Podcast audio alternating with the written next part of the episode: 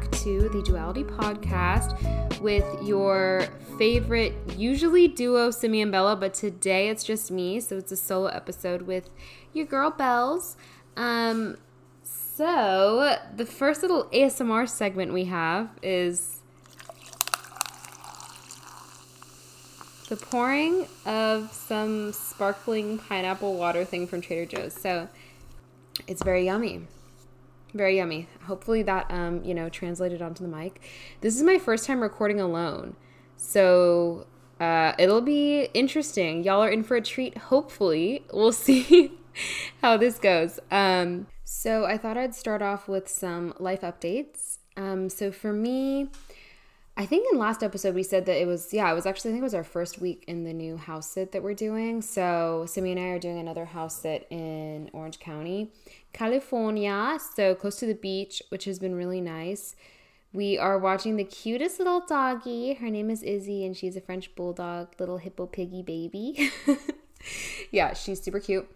And so I've been here with the puppy this week. Simi's also been here off and on. She had to go see some family and had some like work things, so she hasn't been here like the whole time, which is why I'm recording this now because she has some other things going on. But um, yeah, if you can hear that dog in the background, that is Izzy. But I don't know any other life updates. Oh, I I had a birthday party for my one of my like best friends. She turned 24, so that was super fun. Did like my first dinner party of my life. Like I fully made the dinner and I made like pizza and tri-tip and potatoes and yeah, and a salad. Dare I say I popped off? Just kidding. It wasn't anything crazy, but I was like, I don't know. I've never done anything like that, so it was really fun. So I was thinking about doing a episode an episode in the future about like setting up a dinner party and all that goes into it because I kind of went in blind. I mean, I kind of called my mom for advice and stuff, but I feel like literally in a home alone and a dog barking. Izzy, please stop freaking me out. Thank you. Okay, we're back. All good. um, but anyways, yeah, I had that dinner party that was super fun. Would recommend. I feel like it was just I think the gift of hospitality is low key dying out. And my dream is to be like to have a house in the future where everyone just comes over all the time and there's always like food ready and it's just everyone's home. So I'm kickstarting that dream. It is a bit of a middle aged life dream. But yeah, trying to start it early. So, anyways, that was super fun celebrating my bestie. Um, shout out Madison. And yeah, I went to the beach a couple times. That's kind of been it though, just working. But yeah, that is my life update. Loving this house sit. And if any of you have any questions about trusted house sitters, please do DM us on Instagram because it is literally the life hack of life. Like me and I were talking about it, and I was talking to my brother about it too. And yeah, we were just saying how crazy it is because rent or an Airbnb like this would literally cost an insane amount of money. And we're just staying here for free with the little Izzy, who, if you hear in the background making noises, that is the dog, right, sitting right there. But, anyways, without further ado, why don't we get into today's episode, which is our next educational episode? So, it is about pollinators.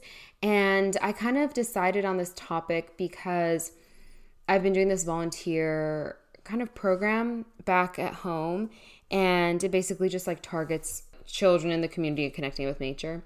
And there's been a lot of workshops. Like there was one on pollinators, one on like gardening, one on composting and I'm just like blown away by that information every time. I think it just reminds me how many resources are in the earth. Like such a gift, you know, like all the vitamins and nutrients and I don't know, just like what a cool reciprocal relationship we have with the earth, but I don't know, I think we need to be reminded of that or at least I do more often because I don't know. I guess I just don't think about all the really super cool, amazing things that are literally just right outside in our backyard. So, um, yeah, so we'll be talking about pollinators today, specifically bees. And I just thought this was an important topic because it kind of builds upon that human connectedness to nature and earth and health and the environment and so much more. And nature and the earth is truly a gift. So I don't know, it just reminded me what you know, how we should be like good stewards and stuff of the earth. And, anyways, I know a lot of people say save the bees, but in this episode, we're going to go into why people say save the bees. So, what is pollination? So, pollination is an essential part of plant reproduction. And what occurs is the pollen from a flower's anthers, which are the male, like reproductive parts of a plant, rubs or drops onto a pollinator, and that pollinator in this case, I'm mostly focusing on bees, but they can be different animals, and I'll go into that later. The pollinator will then take this pollen to another flower where the pollen sticks to the stigma, which is the female reproductive part of the plant or flower. And then this fertilized flower later yields fruit and seeds. So essentially, without pollinators, many plants would not be able to reproduce. And if they weren't able to reproduce, they wouldn't be able to yield fruit, and therefore, we're out of fruit or seeds for these plants. Um, so to go into some different types of pollinators, there are there are quite a few. Like I said, we're going to be focusing on bees, but I'll go into kind of all the different ones. So the first one um, are bees, and they're really instrumental in just flower nectar. They pro- flower nectar provides the bees with sugar to fuel their flights. These nutrients are then taken back to their babies and like larvae, the young bees in the beehives. And um, yeah, bees are, you know, they pollinate a ton of flowers. I'm sure you, every single person has seen them in their backyard on different flowers, and they're really doing the work of pollinators there. And then beetles, which I had no idea beetles were pollinators, but beetles are pollinators. And I think oftentimes I just think of like the ugly beetles, but actually ladybugs are beetles. Didn't know that. So beetles are referred to as the mess and soil pollinators. So they really pollinate things that are closer to the ground. And then butterflies, I'm sure you've seen them on flowers. They're also pollinators. Flies, hummingbirds, moths also. They they pollinate night blooming flowers, which is like wow, how how cool. And then also wind. So not all pollination relies on animals. Wind can also pollinate grains, um, nuts, trees, grasses, and um, yeah, those are just some examples of pollinators. So I also wanted to go into why like why is this important? What what how what is the connection between pollinators, humans, food, plants, all of that?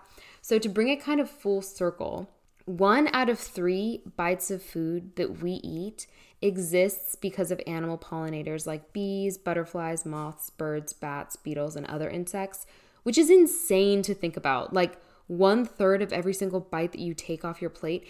And I'm sure probably, you know, directly are linked to pollinators, but there's probably some that, you know, like like any animal product, if an animal's eating a plant that was you know given to them by a pollinator then that's even more linked to pollinators.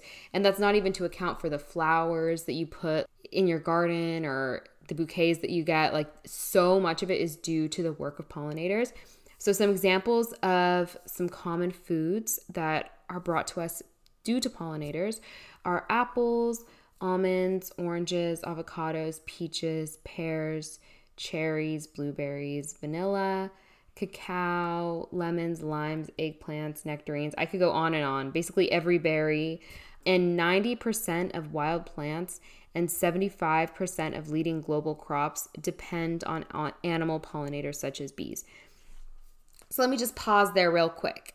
Essentially, pollinators are really directly correlated to our health because as I'm sure you noticed like all the the produce that I just listed out they're extremely essential like food products for our well-being they have a ton of vitamins that are essential for us like fiber um, and a lot of other things that I'm sure nutritionists would know and things I could look into too. But yeah, like fruits and um, vegetables, it's like actually incredible when you think about it. So that's a little bit of a rundown there. And I wanted to talk specifically about bees because at that workshop that I mentioned earlier in the episode that we went to, it focused a lot on bees as pollinators. And though there are many types, I think bees are one of the, actually, a lot of pollinators are at risk of going extinct. I think bats as well. Um, but definitely bees are a risk of extinction. So I just feel like awareness to knowing what exactly bees do is really important. And it's also just extremely fascinating and literally makes me so just, I don't know, like, I'm, I'm just amazed at how incredible these tiny, tiny creatures are. So, something interesting about bees is they actually have brains the size of a sesame seed, which is tiny, like so, so tiny. But they're extremely efficient and really like intelligent animals. I read this study online when I was researching for this episode. And just to note, all these resources are credible. So I will link them in the show notes. But yeah, so even though their brains are the size of sesame seeds, they're extremely intelligent. I guess these scientists had shown them how to like go through a goal, like um, kind of like bee football, but basically they're smart enough to like complete a task like that. And also, every single bee has a specialized function within their hive um, or within their colony i guess is a better word for it which is just insane. Like they all have their exact duty that they're meant to do which is kind of cool like kind of similar to humans you know? Like we all have our individual purpose. So not to get deep or anything but i just thought that was really interesting.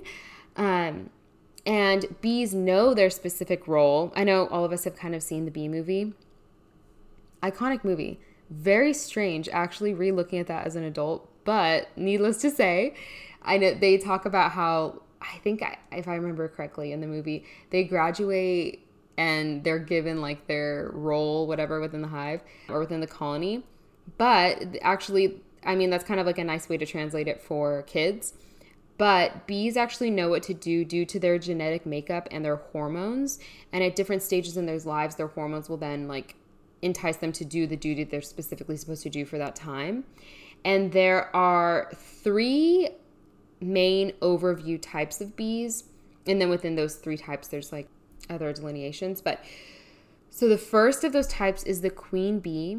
I'm sure you've heard of the queen bee, not Beyonce, but a queen bee. So the queen bee is kind of like the head of the colony. She's the one that's really like giving birth to all the bees. And it's actually fascinating. She can designate the sex of her children. Like, what? That's actually mind blowing. So, um, yeah, so she will mate with male bees, which are called drones. Then she'll store the spermatozoa, which she gets from mating with the male bees, and decides whether to release that spermatozoa or not. And whether she, if she does decide to release it, that baby bee from her becomes a female and if she doesn't it's a male. So that just shows like the intentionality of like the creation of these bees and just how literally they can they can choose you know like what what their colony needs more males or females which is just really cool. And a queen bee lays eggs at a rate of 1500 per day for 2 to 5 years. Like wow. She is working overtime. So yeah she's really like the head of the colony and then that kind of leads us to the second type of bee, which is a drone bee. And drones are just male bees. And it's actually so hilarious, but male bees slash drones literally only exist to mate with the queen bee and then after they mate they die. so until they until they mate with the queen, they literally just like chill in the honeycomb and eat the honey reserves and yeah, they just exist to mate with the queen. So they get the easy life. And then we also have the third type, which is worker bees, which are the female bees. And at different stages of their lives, they do different activities. But some of these activities include maintaining the cleanliness of the hive. So they're like janitors, also taking care of the larvae, which are um, that duty is kind of like nurses. And then they also build cells within the hive. So, you know, like the honeycombs that we see, they're they're actively building those. They also tend to the queen, they store honey, they also forage, they pollinate, and they guard the nest, and also at times they will feed the drones. So so as you can see, these worker bees have just a ton of duties, but it's so cool that like at different points in their lives they're they're you know intentionally nurses or janitors or foragers or pollinators. And um, actually it was interesting. They don't end up becoming foragers and pollinators until the end of their lives because this is like when a lot of them will die because they go out in you know outside of the hive and go forage for nectar and pollinate different plants. So yeah that is also just incredible like that they would never have like a baby bee out there pollinating plants because it has to like grow up and live its life. And then when it's old and mature it can go out and forage. So wow just incredible truly. So just reading that kind of like the different types of bees i, I had no idea how delineated and just really incredible like this makeup of bees is. And it makes me want to like look into other animals because i'm sure they have extremely interesting facts about them too but anyways pretty cool um, and then some fun facts about bees an average beehive can hold 50000 bees wow that is a ton so that's like the size of a pretty good sized city um, if you think about it like in human terms. I think like twice the size of a lot of co- like major colleges. Like I think UCLA has like 35,000 students. I could be so wrong on that. Let me see. UCLA population. Oh, UCLA has 44,947 students. So, yeah, essentially the size of UCLA. So, every the average beehive is that large but with bees. So, I thought that was really cool. And another cool fact is foragers, which to remember back, foragers are worker bees, well, type of worker bees, which are the female bees. And the foragers must collect honey from about 2 million flowers to make one pound of honey. Literally insane. And the average forager makes about one twelfth of a teaspoon of honey in her lifetime. So think about how many bees made the honey that you and I eat. Like, I literally put honey in my matcha almost every single morning and I put honey in my yogurt. And I'm putting a lot more than one twelfth of a teaspoon. So many, many bees had to live their lives for me to have access to that honey, which is really cool. And also, another cool fact is the principal form of communication among honeybees is through chemicals called pheromones. So they are constantly in communication with one another through pheromones, which that's really cool. Like they really do communicate with each other, though they may not like speak words, they communicate with each other primarily through chemicals. And the last fun fact I wrote down are that bees are important because they pollinate approximately 130 agricultural crops in the United States, including fruit, fiber, nut, and vegetable crops. And bee pollination adds approximately $14 million annually to improved crop yield and quality. So, this is a business. Like, well, it's not really a business, but like they, you know, they really are essential, not just monetarily, but really for the survival and the well being of humans. So that made me just think about like, dang, if these bees are endangered, what can I do to kind of like help them, you know, if in any way? So I have six ways that we can help the bees and really just contribute to their longevity and you know decrease their risk of extinction extinction and everything. The first one that i found when i was researching is first plant native plants. Um, so native plants are the plants that are native to wherever you live. I know in california like where we are in socal. So yeah over here in california some like examples of native plants and this is just southern california would be like hummingbird sage black sage coyote mint, um, Joshua trees, like valley oaks. You can look up wherever you're from, um, kind of what the the native plants are there. And if you plant those, that's really essential because then the bees that are native to your area will, will you know want to pollinate those plants. And when they pollinate those plants, not only does it help those plants grow, um, so it even helps with like endangered plants or flowers not only does it help those plants, but it also gives the bees the pollen to take back into their um, into their colonies and make honey so that they can live. And then we also get honey too. So it's kind of kind of cool if we plant our native plants. And something you can do, I went recently to a nursery and they had like this pack of pollinator seeds, which are just you can the nursery I went to, they have like a map of the the US on each of these seed packets and they'll highlight like the area that they're native to. So I bought ones that were native to where I'm from, but they had some that were like native to the Pacific Northwest or the East Coast or the South, and then it got even more specific like specific states or regions or climates. And you can always get those. They're super cheap. I think I bought a pack for like I want to say like $4, probably less I oh. I can't. Being in a house alone with a dog barking is just unsettling every time. Anyways, but yeah, they're they're not they're pretty inexpensive and you can plant them like literally dig up holes and plant them or you can even just like throw them in your backyard or along the side of the road.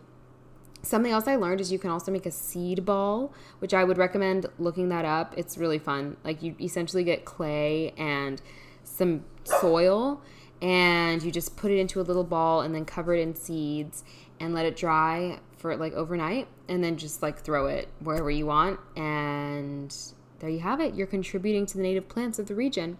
So that's kind of fun. I think it's a fun activity too to do if you have like kids or little cousins or you're a teacher. It's a fun little like i don't know educational experience. So um, that's pretty cool. Also, spreading awareness. Tyler, the creator, is working overtime. I'm pretty sure he did the Save the Bees thing, but let me look.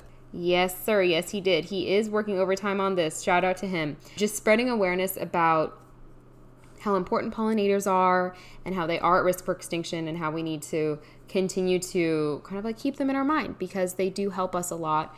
So, I don't know, we should help them too. And then something else is leave the dandelions that are in your grass.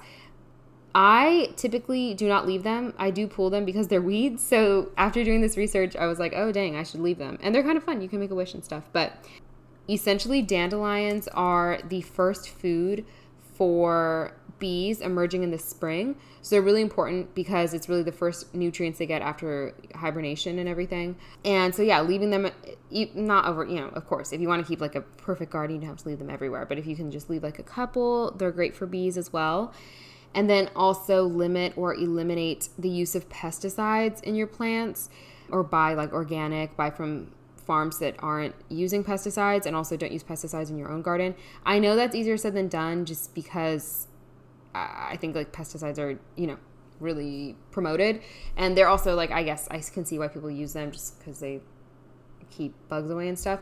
But not only is it like unhealthy for us, but it's also unhealthy for the bees. So I, that's something else I really need to research. So maybe a future episode will be on pesticides and all that. But that's another way, just limiting or eliminating your use of pesticides in your gardens. And then also, this one I thought was so cute create a bee bath. So, um, this article online said bees work up quite a thirst foraging and collecting nectar. So, to make a bee bath, you just fill a shallow bird bath or bowl with clean water and arrange some pebbles and stones inside so that they kind of like break the water surface so the bees don't drown. But if you put them on there, the bees will land on the stones and pebbles and they'll just like get water. So it's a nice little opportunity for it's like super easy way to just put like a little bee bath out there. And you can also put um, hummingbird nectar, like bird seed too, for birds that are pollinators. I know my mom has like a little hummingbird bird feeder, and it's great because hummingbirds are pollinators too. And then also support local beekeepers. I know that there's a lot of, even if you don't have any locally, there are a lot online that are like ethical beekeeping brands. So if you get your honey from there, that's always good. Um, but these are just some of the ways to help. You don't have to do all of them. You don't even have to do any of them. But they're just great options if this is something that you're interested in. Just kind of connecting with the bees and helping them out. So, yeah, this was kind of a shorter episode just because, yeah, it was one of the solo episodes. So, I hope you're all having a wonderful week. And basically, my takeaways of this episode are that nature and humans are just so, so, so much more connected than I I really knew. Like I guess you always know that. Obviously, we are connected. Like we're literally part of nature. You know, it's not like something that's separate from us.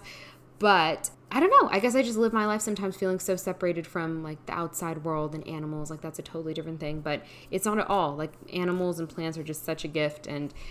I think that as I get older, I really want to be like a good steward of like nature and just be a caretaker of animals and the earth and stuff because it really is a reciprocal relationship. Like helping them helps us, and um, yeah. Anyways, well, thank you so much for listening. I hope that you have a wonderful rest of your week. I will be putting the sources down in the show notes. I'm going to try to do like an MLA format bibliography so you can kind of check them out. And also, please follow us on Instagram and TikTok. On TikTok, on TikTok, tic tac toe. On TikTok, our um, username is at Duality Podcast, and then on Instagram is at Duality Pod. And uh, yeah, we'll be posting like infographics for this episode and for future episodes. So if you ever just want to get down to the facts of the episode, go ahead and refer there. And then also, if you could be ever so kind and leave us a rating or review on Spotify, it's super easy. You just tap like the stars, and then on Apple Podcasts, you can write like an in depth review. But, anyways, thank you so much for listening. We will be back at it next week. Um, Simi will be joining. This was just a solo episode today. But yeah, I hope you have a wonderful rest of your week. Thank you so much for listening, and we'll talk to you soon. Bye.